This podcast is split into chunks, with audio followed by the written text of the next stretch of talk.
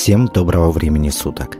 Сегодня рассказ о том, как девушка убила свою родную мать, но не понесла за это заслуженного наказания.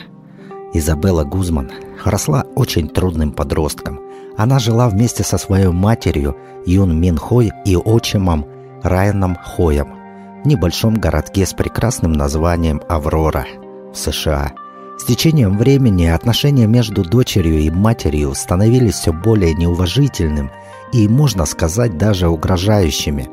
Миссис Хой пыталась воздействовать на свою дочь разными способами, просто разговаривая, попытками договориться и угрозами, тем, что как только девушке исполнится 18 лет, мать выгонит ее за дверь. Наряды полиции были частыми гостями в доме семьи Хой – Полицию вызывали как сами члены семьи, так и их соседи, которые периодически наблюдали, как какой-то мужчина перелазит через забор и направляется к дому семьи. Позже выяснялось, что это был парень Изабеллы, который хотел навестить свою возлюбленную среди ночи. В общем, отношения между матерью и дочерью все глубже катились в бездну. В тот самый роковой день мать Изабеллы получила сообщение, состоящее только из двух слов. «Ты поплачешься». К тому моменту мать и отчим уже серьезно были напуганы и вызвали наряд полиции, который в очередной раз приехал к дому Изабеллы и провел очередной разговор. Полицейские заявили, что в поведении девушки не было ничего ужасающего или враждебного – но миссис Хой все же была напугана, и она позвонила родному отцу Изабеллы, Роберту Гузману, и попросила его поговорить с дочерью. Роберт знал, какие отношения между матерью и дочерью. Он приехал к дому девушки, и они несколько часов провели в разговорах. Роберт говорил с дочерью о том, как важно ценить и уважать взрослых – Мужчине показалось, что он смог все-таки произвести какой-то эффект на свою дочь, так как она успокоилась и ушла в свою комнату, где провела весь оставшийся день. За время разговора отца и дочери, а также того времени, которое Изабелла провела у себя в комнате, Юн Ми и ее муж успели съездить на работу и вернуться – После того, как в 21.30 Ян Ми вернулась после работы, она сразу же направилась в ванную комнату, чтобы принять душ. Мистер Хой в это время находился внизу и ужинал. Через некоторое время мужчина услышал стук и крики своей жены. Она кричала его имя и просила о помощи. Райан бросился наверх, но дверь была закрыта. Мужчина был очень напуган, так как он заметил большое количество крови, которая выливалась за дверь. Мистер Хой был, видимо, труслив и нерешителен, и вместо того, чтобы попытаться проникнуть в ванную комнату, выломать дверь, он, размазывая булками подливу, позвонил в полицию. Звонок был зафиксирован 22 часа 10 минут. Хой сообщил, где он находится, и что ему кажется, будто бы падчерица в ванной комнате убивает свою мать. Буквально через секунду Изабелла открыла дверь и с пустым взглядом, смотря куда-то вперед, вышла из дома с ножом в руках. Об этом Райан сообщил диспетчеру. Он также попытался оказать первую помощь своей жене, но было уже поздно. Юн Мин Хой погибла от более чем 100 ударов ножом в лицо, шею и грудь. Хоть Изабелла Гузман сразу же покинула место преступления, ее очень быстро нашли и задержали – После того, как девушка покинула дом, она отправилась в ближайшую забегаловку, где успела помыть свои волосы, переоделась и пыталась сбежать из города.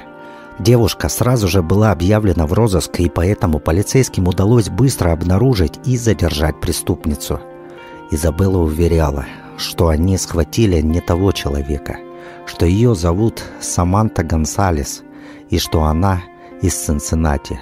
При этом – когда при обыске обнаружили документы, девушка удивленно посмотрела на фотографию и сказала, что хоть девушка на фотографии очень похожа на нее, но это не она. Все основные улики и главный свидетель Райан Хой указывали на то, что убийцей точно является Изабелла, Против нее было возбуждено уголовное дело, и на суде по делу девушки как раз-таки была сделана та запись, кадр которой так разверусились в ТикТок. И когда люди смотрели на эту, казалось бы, милую девушку и знали все подробности жестокого преступления, то, наверное, многих покрывала дрожь.